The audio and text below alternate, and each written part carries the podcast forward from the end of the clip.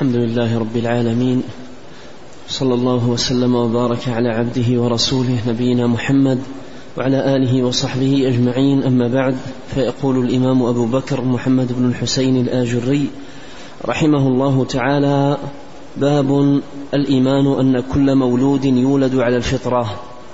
قال أخبرنا الفريابي قال حدثنا قتيبة بن سعيد عن مالك بن أنس عن أبي الزناد عن الأعرج عن أبي هريرة رضي الله عنه أن رسول الله صلى الله عليه وسلم قال كل مولود كل مولود يولد على الفطره فأبواه يهودانه وينصرانه.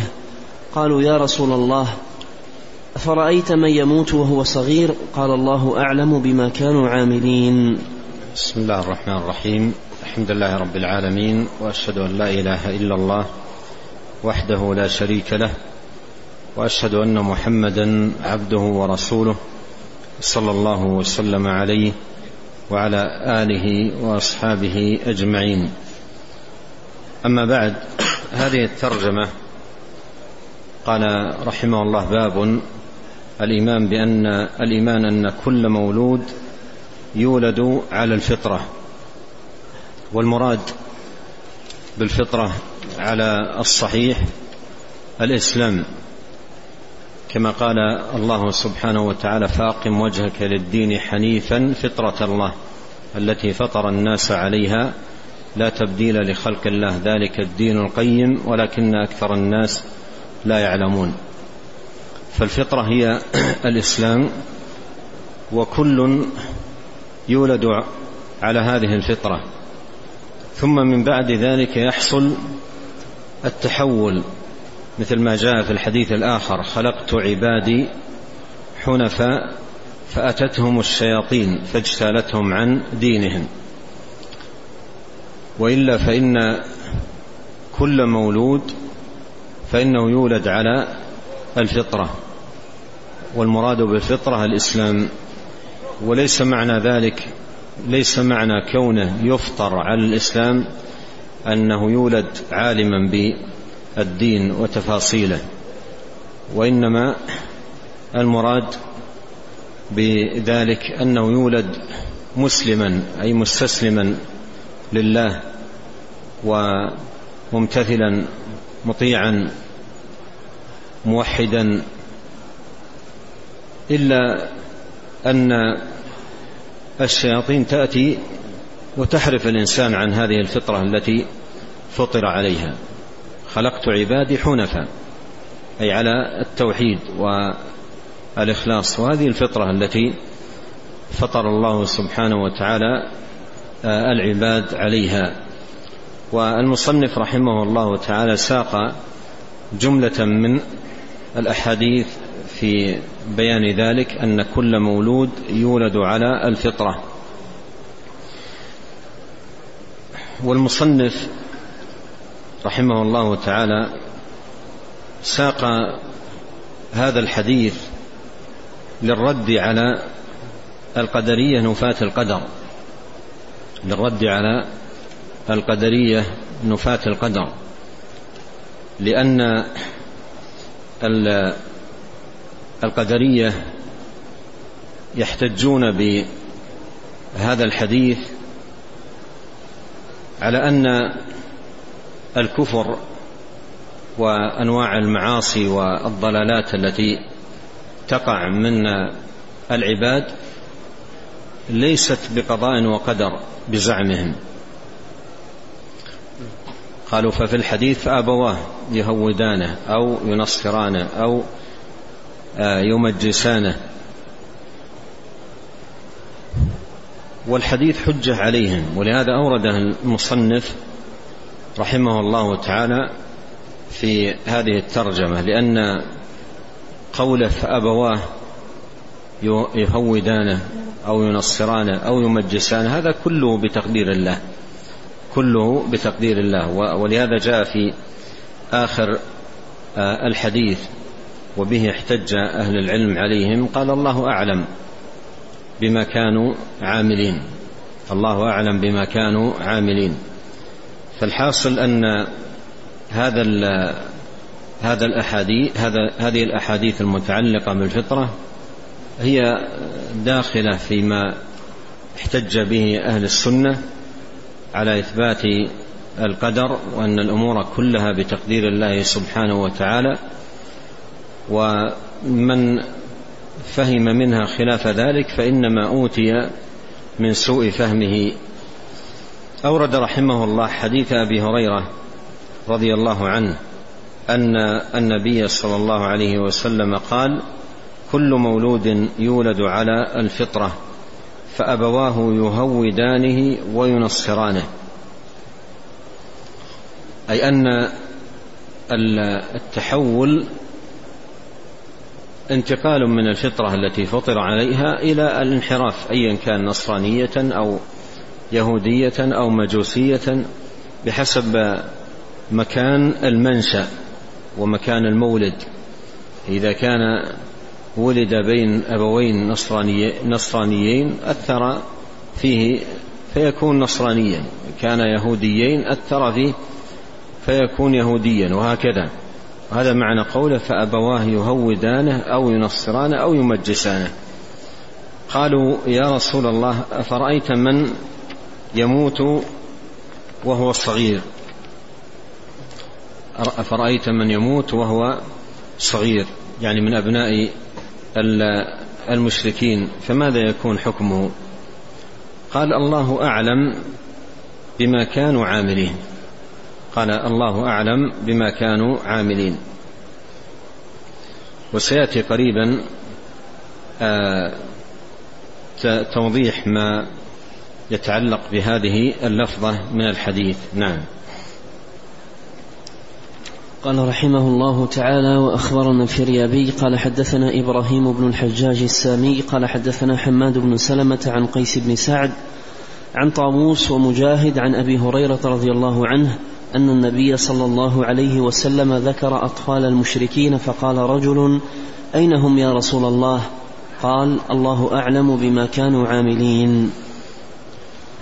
قال ثم, ثم أورد رحمه الله تعالى هذا الحديث حديث أبي هريرة ان النبي صلى الله عليه وسلم ذكر أطفال المشركين فقال رجل أين هم؟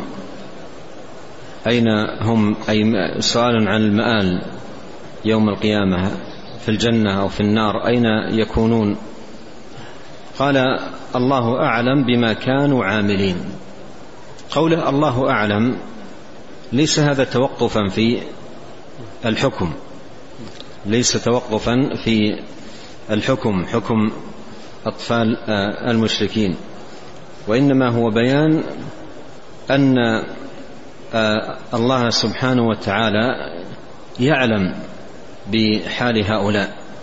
أن الله سبحانه وتعالى يعلم بحال هؤلاء. من كان آه، قابلا للاسلام قابلا لهذا الدين ومن هو معرض عنه عالم بحالهم فيما لو عاشوا. وهذا فيه دليل على الأصل المعروف فيما يتعلق بعلم الله أن علم الله سبحانه وتعالى محيط بكل شيء يعلم ما كان وما سيكون وما لم يكن أن لو كان كيف يكون. وهذا يدل عليه قوله هنا الله أعلم بما كانوا عاملين. الله أعلم بما كانوا عاملين. فهو سبحانه وتعالى يعلم ما لم يكن لو كان لو أن لو أن كان كيف يكون. عليم سبحانه وتعالى آه، بذلك. فهو أحاط بكل شيء علما وأحصى كل شيء عددا. نعم. قال رحمه الله تعالى وأخبرنا الفريابي قال حدثنا إسحاق بن راهوية قال أخبرنا سفيان عن الزهري عن عطاء بن يزيد الليثي عن أبي هريرة رضي الله عنه قال سئل رسول الله صلى الله عليه وسلم عن أولاد المشركين فقال الله أعلم بما كانوا عاملين. نعم. قال حدثنا أبو بكر قاسم بن زكريا المطرز قال حدثنا أبو كريب محمد بن العلاء قال حدثنا أبو معاوية عن الأعمش عن أبي صالح عن أبي هريرة رضي الله عنه قال قال النبي صلى الله عليه وسلم ما من مولود يولد إلا على إلا على الفطرة حتى تعبر عنه لسانه فأبواه يهودانه وينصرانه أو يشركانه قالوا يا رسول الله فكيف بمن كان قبل ذلك قال الله أعلم بما كانوا عاملين نعم يهودانه أي يجعلانه يهوديا. وينصرانه أي يجعلانه نصرانيا. يشركان أي يجعلانه مشركا بحسب الديانة ديانة الأبوين. نعم. قال رحمه الله تعالى وحدثنا أيضا قاسم المطرز قال حدثنا يوسف بن موسى القطان وسفيان بن وكيع قال حدثنا جرير يعنيان قال حدثنا جرير يعني يعنيان ابن عبد الحميد عن الأعمش عن أبي صالح عن أبي هريرة رضي الله عنه قال قال النبي صلى الله عليه وسلم ما من مولود يولد إلا على هذه الفطرة فأبواه يهودانه وينصرانه ويشركانه. قال رجل يا رسول الله أرأيت إن مات قبل ذلك؟ قال الله أعلم بما كانوا عاملين. ولحديث أبي هريرة رضي الله عنه طرق كثيرة. نعم. قال حدثنا أبو بكر بن أبي داود قال حدثنا محمد بن عاصم الثقفي قال حدثنا مؤمل قال حدثنا أبو عوانة عن عطاء بن السائب عن سعيد بن جبير عن ابن عباس رضي الله عنهما قال سئل النبي صلى الله عليه وسلم عن أولاد المشركين الكفار الذين لم يبلغوا الحلم يعني العقل قال الله أعلم بما كانوا عاملين إذ خلقهم. قال وأخبرنا الفريابي قال حدثنا سريج عن قال حدثنا سريج بن يونس قال حدثنا هشيم بن بشير عن أبي بشر عن سعيد بن جبير عن ابن عباس رضي الله عنهما أن النبي صلى الله عليه وسلم سئل عن ذرار المشركين فقال الله أعلم بما كانوا عاملين. قال وأخبرنا الفريابي قال حدثنا عبيد الله بن معاذ قال حدثنا أبي قال حدثنا شعبة عن أبي بشر جعفر بن أبي وحي جعفر بن أبي وحشية عن سعيد بن جبير عن ابن عباس رضي الله عنهما أن النبي صلى الله عليه وسلم سئل عن أولاد المشركين فقال الله أعلم إذ خلقهم ما كانوا عاملين قال وأخبرنا الفريابي قال حدثنا محمد بن عبد الملك قال حدثنا أبو عوانة عن أبي بشر عن سعيد بن جبير عن ابن عباس رضي الله عنهما أن النبي صلى الله عليه وسلم سئل عن أولاد المشركين فقال الله أعلم بما كانوا يعملون إذ خلقهم. نعم هذا حديث ابن عباس رضي الله عنهما ساقه المصنف رحمه الله تعالى من طرق وفيه أن النبي صلى الله عليه وسلم سئل عن أولاد المشركين أي الذين ماتوا صغارا قبل أن يبلغوا سن التكليف وسن التمييز والحلم. فسئل عليه الصلاة والسلام عن حكم هؤلاء فقال الله أعلم بما كانوا عاملين إذ خلقهم. الله أعلم بما كانوا عاملين إذ خلقهم وهو بمعنى ما سبق. هو بمعنى ما سبق أن الله سبحانه وتعالى عالم بما يصير إليه أمرهم من كفر أو إيمان طاعة أو عصيان هداية أو ضلال فيما لو عاشوا. فالله سبحانه وتعالى عليم بما لم يكن أن لو كان كيف يكون. أحاط بكل شيء علما سبحانه وتعالى. وليس معنى ذلك أن العقاب يكون على هذا العلم. ولهذا ثمة أحاديث أخرى آه، آه، أتت عن النبي صلى الله عليه وسلم جاء فيها بيان ما يكون عليه العقاب. نعم. قال رحمه الله تعالى وأخبرنا الفريابي قال حدثنا إسحاق بن راهوية قال أخبرنا بقية بن الوليد قال حدثني محمد بن زياد الألهاني قال حدثنا قال حدثنا عبد الله بن أبي قيس قال حدثتني عائشة زوج النبي صلى الله عليه وسلم ورضي عنها وسألتها عن ذرار المشركين وسألتها عن ذرار المشركين فقالت سأل النبي صلى الله عليه وسلم عنهم فقال هم مع آبائهم. فقلت يا رسول الله بلا عمل. فقال الله أعلم بما كانوا عاملين. نعم وهذا أيضا بمعنى ما سبق آه، أن النبي عليه الصلاة والسلام سئل عن ذلال المشركين أي أطفال آه، المشركين. قال هم مع آبائهم. ومعلوم أن آباءهم في النار. قال هم مع آبائهم. فقلت يا رسول الله بلا عمل. فقال الله أعلم بما كانوا عاملين. الله أعلم بما كانوا عاملين.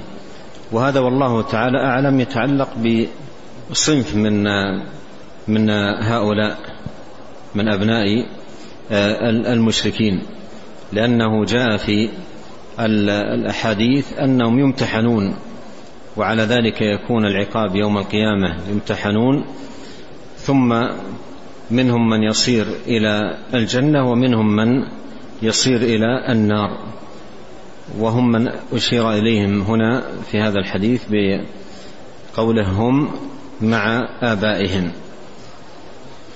والحافظ ابن كثير رحمه الله تعالى في كتابه التفسير لخص الأقوال أقوال أهل العلم وذكر أيضا الراجح قري المشركين فذكر أن من العلماء من ذهب إلى التوقف فيهم لحديث لحديث للحديث الذي قال فيه النبي صلى الله عليه وسلم والمولود في آه، من أهل العلم من ذهب إلى التوقف فيهم. ومنهم من جزم لهم بالجنة. ومنهم من جزم لهم بالجنة لحديث سمرة بن جندب في صحيح البخاري أنه عليه الصلاة والسلام قال في جملة ذلك المنام حينما مر على ذلك الشيخ وهو إبراهيم عليه السلام تحت الشجرة وحوله ولدان فقال له جبريل هذا إبراهيم عليه السلام وهؤلاء أولاد المسلمين وأولاد المشركين. قالوا يا رسول الله وأولاد المشركين؟ قال نعم وأولاد المشركين. فمن هذا الحديث أخذ بعض أهل العلم بل جزموا أنهم يكونون في الجنة. ومنهم من جزم لهم بالنار. ما الدليل؟ مر معنا قريبا. لقوله عليه الصلاة والسلام هم مع آبائهم. لقوله عليه الصلاة والسلام هم مع آبائهم. ومنهم من ذهب إلى أنهم يمتحنون يوم القيامة في العرصات. فمن أطاع دخل الجنة وانكشف علم الله فيهم بسابق السعادة ومن عصى دخل النار وانكشف علم الله فيه بسابق الشقاوة وهذا يوضح المراد بقوله والله الله أعلم بما كانوا عاملين. قال ابن كثير رحمه الله وهذا القول يجمع بين الأدلة كلها يجمع بين الأدلة كلها وقد صرحت به الأحاديث. نعم. قال رحمه الله تعالى وأخبرنا الفريابي قال حدثنا أبو بكر بن أبي شيبة قال حدثنا وكيع عن طلحة بن يحيى عن عمته عائشة بنت طلحة عن عائشة أم المؤمنين رضي الله عنها قالت دعي النبي صلى الله عليه وسلم إلى جنازة صبي يصلي عليه فقلت يا رسول الله طوبى له عصفور من عصافير الجنة ولم يعمل السوء ولم يد ولم يدري به. فقال أو غير ذلك يا عائشة؟ إن الله تعالى خلق للجنة أهلا وخلقها وخلقهم لها وهم في أصلاب آبائهم وخلق للنار أهلا وخلقهم لها وهم في أصلاب آبائهم. ثم أورد رحمه الله هذا الحديث وهو يتعلق بأطفال المؤمنين وهو أن النبي عليه الصلاة والسلام دعي إلى جنازة صبي يصلى عليه. فقلت يا رسول الله طوبى له عصفور من عصافير الجنة. ولم يعمل السوء ولم يدري به يعني لم يدري بالسوء فضلا عن أن يعمل به. فقال أو غير ذلك يا عائشة؟ إن الله تعالى خلق للجنه أهلا وخلق خلقهم لها وهم في أصلاب آبائهم وخلق للنار أهلا وخلقهم لها وهم في أصلاب آبائهم. هذا صريح؟ على إثبات القدر وأن آه، أهل السعادة كتبوا سعداء وهم في أصلاب آبائهم وأهل الشقاوة كتب كتبوا أشقياء وهم في أصلاب آبائهم. هذا صريح في آه، أن الأمور كلها بقدر الله سبحانه وتعالى. ومن ذلك ما يكون عليه المرء من سعادة أو شقاء كفر أو إيمان هداية أو ضلال. والعلماء رحمهم الله تعالى أجمعوا على أن أطفال المؤمنين في الجنة. أجمعوا على أن أطفال المؤمنين في الجنة. وذكر أهل العلم أن قول النبي عليه الصلاة والسلام لعائشة أو غير ذلك أن المراد عدم القطع للمعين. أن المراد عدم بذلك عدم القطع للمعين. لكن في في الجملة أبناء المؤمنين حكمهم بإجماع أهل العلم أن أطفال المؤمنين حكمهم بإجماع أهل العلم أنهم في الجنة. نعم. قال محمد قال رحمه الله تعالى حدثنا أبو الفضل جعفر بن محمد الصندلي قال حدثنا الفضل بن زياد قال قلت لأحمد بن حنبل قول النبي صلى الله عليه وسلم كل مولود يولد على الفطرة ما يعني به؟ قال الشقوة والسعادة. نعم يعني هنا آه، نقل هذا التفسير عن الإمام أحمد رحمه الله تعالى في معنى قول النبي صلى الله عليه وسلم كل مولود يولد على الفطرة. ما يعني به. قال الشقوة والسعادة. الشقوة الشقاء يعني والسعادة. لكن هذا أحد تفسيرين ينقلان عن الإمام أحمد. والصحيح الآخر وهو أنه فسر آه، الفطرة بالإسلام. كل مولود يولد على الفطرة أي الإسلام. نعم. قال محمد بن الحسين رحمه الله تعالى هذه السنن التي ذكرتها عن النبي صلى الله عليه وسلم تدل على معنى كتاب الله تعالى وتدل كل من عقل عن الله تعالى أن بعضها يصدق بعضا كما أن الذي ذكرناه من كتاب الله تعالى يصدق بعضه بعضا. يدل الكتاب والسنة على معنى ما أعلمناك من مذهبنا في القدر وقد كان النبي صلى الله عليه وسلم هذه السنن لا يقصد ما جاء في هذه الترجمة فقط وإنما شامل لما تقدم في التراجم السابقة التي نوعها رحمه الله تعالى لإثبات القدر. نعم. وقد كان النبي صلى الله عليه وسلم يقول في خطبته إذا خطب من يهده الله فلا مضل له ومن يضلل فلا هادي له. كذا روي عن كذا روى عنه جماعة من أصحابه. وكذا كان الصحابة يقولون في خطبتهم إيمانا وتصديقا ويقينا لا يشك في ذلك أهل الإيمان. نعم تكرار النبي عليه الصلاة والسلام لهذه الجملة في كل خطبة مصدرا بها خطبته. من يهدي من يهده الله فلا مضل له ومن يضلل فلا هادي له. فيها تثبيت لهذا الأصل العظيم من أصول الإيمان. نعم.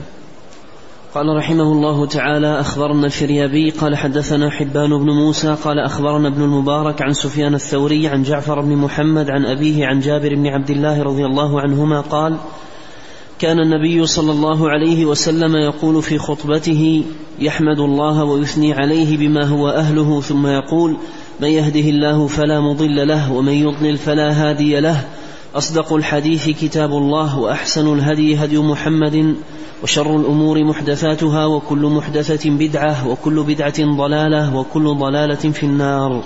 نعم تقدم قوله رحمه الله كذا آه، آه، روى عنه جماعة من أصحابه. يعني هذا الحديث. وساقه من طرق بعض أصحاب آه، النبي الكريم عليه الصلاة والسلام. وهذا من رواية جابر بن عبد الله والشاهد قول النبي صلى الله عليه وسلم في هذه الخطبة التي تعرف بخطبة الحاجة من يهدي الله من يهده الله فلا مضل له ومن يضلل فلا هادي له. فالهداية والضلال بيده يهدي من يشاء ويضل من يشاء. قال تعالى أفمن زين له سوء عمله فرآه حسنا فإن الله يهدي من يشاء ويضل من يشاء. فالهداية بيده والضلال بيده. ولهذا كثرت الأدعية المأثورة عن النبي صلى الله عليه وسلم في سؤال الله الهداية والتعوذ به سبحانه وتعالى من الضلال. نعم. قال رحمه الله تعالى وحدثنا أبو بكر قاسم بن زكريا المطرز قال حدثني محمد بن إشكاب قال حدثنا عبيد الله بن موسى عن سفيان عن الثوري عن أبي إسحاق عن أبي عبيدة عن عبد الله بن مسعود رضي الله عنه قال علمنا رسول الله صلى الله عليه وسلم خطبة الحاجة. إن الحمد لله نستعينه ونستغفره ونعوذ بالله من شرور أنفسنا ومن سيئات أعمالنا. من يهده الله فلا مضل له ومن يضلل فلا هادي له وأشهد أن لا إله إلا الله وأشهد أن محمدا عبده ورسوله وذكر الحديث.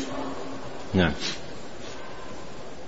قال وأخبرنا الفريابي قال حدثنا قتيبة بن سعيد قال حدثنا عبثر عبثر بن القاسم أبو زبيد عن الأعمش عن أبي إسحاق عن أبي الأحوص عن عبد الله رضي الله عنه قال علمنا رسول الله صلى الله عليه وسلم التشهد في الحاجة إن الحمد لله نستعينه ونستغفره ونعوذ بالله من شرور أنفسنا من يهده الله فلا مضل له ومن يضلل فلا هادي له. وذكر أورد هذا الحديث حديث خطبة الحاجة من رواية الصحابي الجليل عبد الله بن مسعود رضي الله عنه والشاهد منه للترجمة قوله عليه الصلاة والسلام من يهده من يهده الله فلا مضل له ومن يضلل فلا هادي له. نعم. قال محمد بن الحسين رحمه الله تعالى وقد روي عن البراء بن عازب رضي الله عنه قال رأيت النبي صلى الله عليه وسلم يوم الخندق وهو يقول اللهم لولاك ما اهتدينا ولا صمنا ولا صلينا فأنزلا سكينة علينا وثبت الأقدام إن لاقينا نعم. ذكر الحديث. نعم. هذا الذي سمع البراء رضي الله عنه النبي صلى الله عليه وسلم يقوله يوم الخندق اللهم لولاك ما اهتدينا ولا صمنا ولا صلينا في إثبات القدر وأن الهداية بيد الله وهي منة إلهية وهبه ربانية يهدي من يشاء ويضل من يشاء. لولاك ما اهتدينا ولا صمنا ولا صلينا. فصلاة المصلي وصيام الصائم وحج الحاج واعتمار المعتمر هذا كله بقدر كله بقدر وكله من توفيق الله سبحانه وتعالى لعبده المؤمن. ولهذا ترى صاحب هذه العقيدة آه، عندما يسأل عن مثل هذه الأعمال يقول الحمد لله هذا من توفيق الله هذا من تيسير الله. لولا تيسير الله لولا توفيق الله ما حصل. هذا هو من الإيمان بهذه العقيدة وأن الأمور كلها بقدر الله جل في علاه. نعم. قال رحمه الله تعالى وحدثنا أبو بكر قاسم بن زكريا المطرز قال حدثنا أبو بكر بن زنجويه وأحمد بن, سف وأحمد بن, بن سفيان قال حدثنا محمد بن يوسف الفريابي قال حدثنا سفيان بن سعيد الثوري عن أبي إسحاق عن البراء رضي الله عنه قال رأيت رسول الله صلى الله عليه وسلم وهو يقول وذكر الحديث قلت وقد ذكر نعم ابن نعم. يعني هنا ذكر طريقا أخرى للحديث حديث البراء. اللهم لولاك ما اهتدينا. ثم ذكر معنى آخر يعني ك... هذه جملة جديدة. ثم ذكر معنى آخر فقال قلت وقد ذكر ابن عباس رضي الله عنهما عن النبي صلى الله عليه وسلم ما أوصاه به وما وعظه به مما يدل على ما قلناه. نعم هذه مقدمة الآن جعلها بين سياقه للأحاديث أو للحديث المروي عن ابن عباس في وصية النبي صلى الله عليه وسلم له وكان رديفا للنبي عليه الصلاة والسلام على آه، بغلة فأوصاه بوصية مشتملة كما يقول المصنف على ما قلناه أي من إثبات هذا الأصل العظيم القدر وأن الأمور بقدر الله. وهذا يفيد أن النبي عليه الصلاة والسلام يؤكد على هذا الأصل في كل مناسبة حتى مع آه، الصغار غرسا لهذه العقيدة في النفوس وتثبيتا لها في القلوب. نعم. قال رحمه الله تعالى أخبرنا الفريابي قال حدثني أبو وهب الوليد بن عبد الملك الحراني قال حدثنا محمد بن سلمة عن أبي عبد الرحيم عن أبي عبد السلام الشامي عن يزيد بن أبي حبيب عن حنش الصنعاني عن ابن عباس رضي الله عنهما قال أهدت فارس لرسول الله صلى الله عليه وسلم بغلة شهباء ململمة. ململمة يعني سمينة ممتلئة. نعم. فكأنها أعجبت النبي صلى الله عليه وسلم فدعا بصوف وليف فنحلنا لها رسنا وعذارا. ثم دعا بعبات خل... بعبات خلق فثناها ثم ربعها ثم وضعها عليها ثم ركب وقال اركب يا غلام يعني ابن عباس رضي الله عنهما. فركبت خلفه فسرنا حتى حاذينا بقيع الغرقد فضرب بيده اليمنى على, منك على منكب الأيسر وقال يا غلام احفظ الله يحفظك احفظ الله تجده تجاهك ولا تسأل غير الله ولا تحلف إلا بالله. جفت الأقلام وطويت الصحف. فوالذي نفسي بيده لو أن أهل السماء وأهل الأرض اجتمعوا على أن يضروك بغير ما كتب الله لك ما استطاعوا. ولو أن أهل السماء وأهل الأرض اجتمعوا على أن ينفعوك بغير ما كتب الله لك ما استطاعوا ذلك. قلت يا رسول الله كيف لي بمثل ذلك من اليقين حتى أخرج من الدنيا؟ قال تعلم أن ما أصابك لم يكن ليخطئك وما أخطأك لم يكن ليصيبك. نعم يعني هذه الوصية العظيمة التي أوصى بها صلوات الله وسلامه عليه ابن عباس رضي الله عنهما وهي من جوامع الكلم وعظيم آه، الوصايا. فأوصاها عليه الصلاة والسلام بأمور ومن ضمنها الإيمان بالقدر وتثبيت هذه العقيدة العظيمة. قال جفت الأقلام وطويت الصحف أي بما هو كائن. وأيضا دل هذا الحديث على إثبات هذا الأصل في قوله بغير ما كتب الله لك في موضعين أن الأمور مكتوبة ومقدرة ثم قوله في تمامه تعلم أن ما أصابك لم يكن ليخطئك وما أخطأك لم يكن ليصيبك أي أن الأمور كلها بقدر الله سبحانه وتعالى لا راد لحكمه ولا معقب لقضائه. وتأمل قول ابن عباس رضي الله عنهما كيف لي بمثل ذلك من اليقين حتى أخرج من الدنيا. وهذا في حرصهم على الخير والأمور المعينة على الثبات على الحق والهدى. نعم. قال رحمه الله تعالى وأخبرنا الفريابي قال حدثنا إبراهيم بن عبد الله الهروي قال حدثنا عباد بن العوام قال حدثنا عبد الواحد بن سليم عن عطاء عن ابن عباس رضي الله عنهما قال كنت رديف النبي صلى الله عليه وسلم فقال فقال لي احفظ الله يحفظك احفظ الله تجده تجاهك. إذا سألت فاسأل الله وإذا استعنت فاستعن بالله. رفعت الأقلام وجفت الصحف. والذي نفسي بيده لو جاءت الأمة لتنفعك بغير ما كتب الله لك ما استطاعت ذلك. ولو أرادوا أن يضروك بغير ما كتب الله لك ما استطاعوا ذلك. أو قال ما, قد ما قدرت.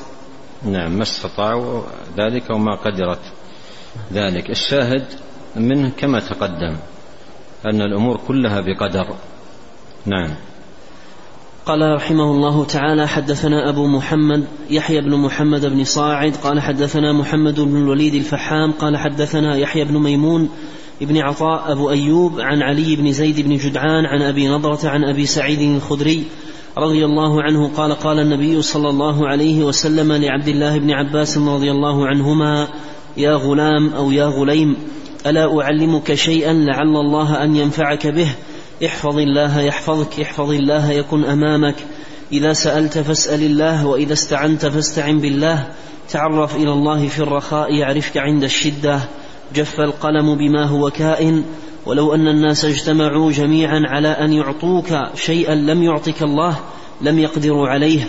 ولو أن الناس اجتمعوا جميعا على أن يمنعوك شيئا قدره الله لك وكتبه ما استطاعوا.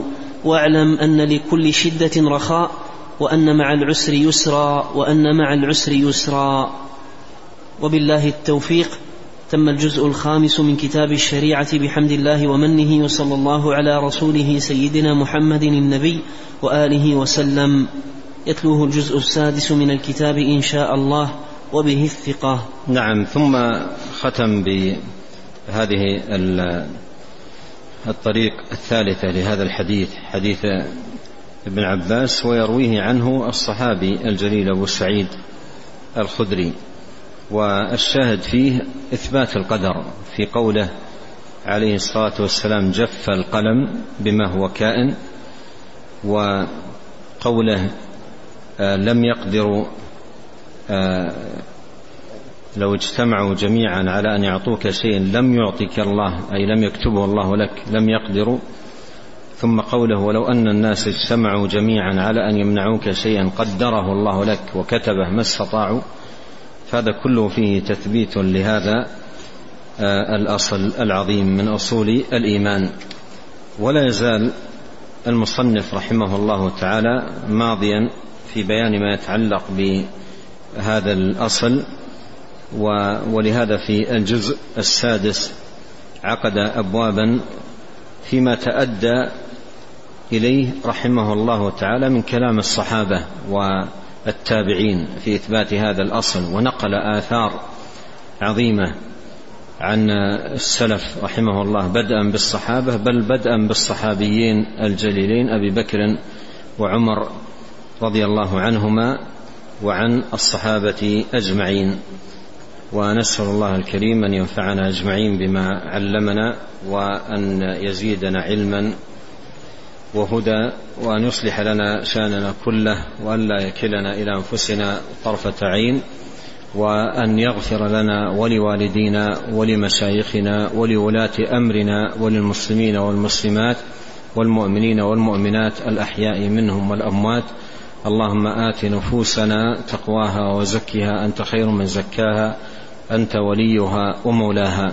اللهم اقسم لنا من خشيتك ما يحول بيننا وبين معاصيك ومن طاعتك ما تبلغنا به جنتك ومن اليقين ما تهون به علينا مصائب الدنيا. اللهم متعنا بأسماعنا وأبصارنا وقوتنا ما أحييتنا واجعله الوارث منا واجعل ثأرنا على من ظلمنا وانصرنا على من عادانا ولا تجعل مصيبتنا في ديننا ولا تجعل الدنيا أكبر همنا ولا مبلغ علمنا. ولا تسلط علينا من لا يرحمنا. سبحانك اللهم وبحمدك أشهد أن لا إله إلا أنت أستغفرك وأتوب إليك. اللهم صل وسلم على عبدك ورسولك نبينا محمد وعلى آله وصحبه أجمعين. لو تعيد الإعلان حق أمس.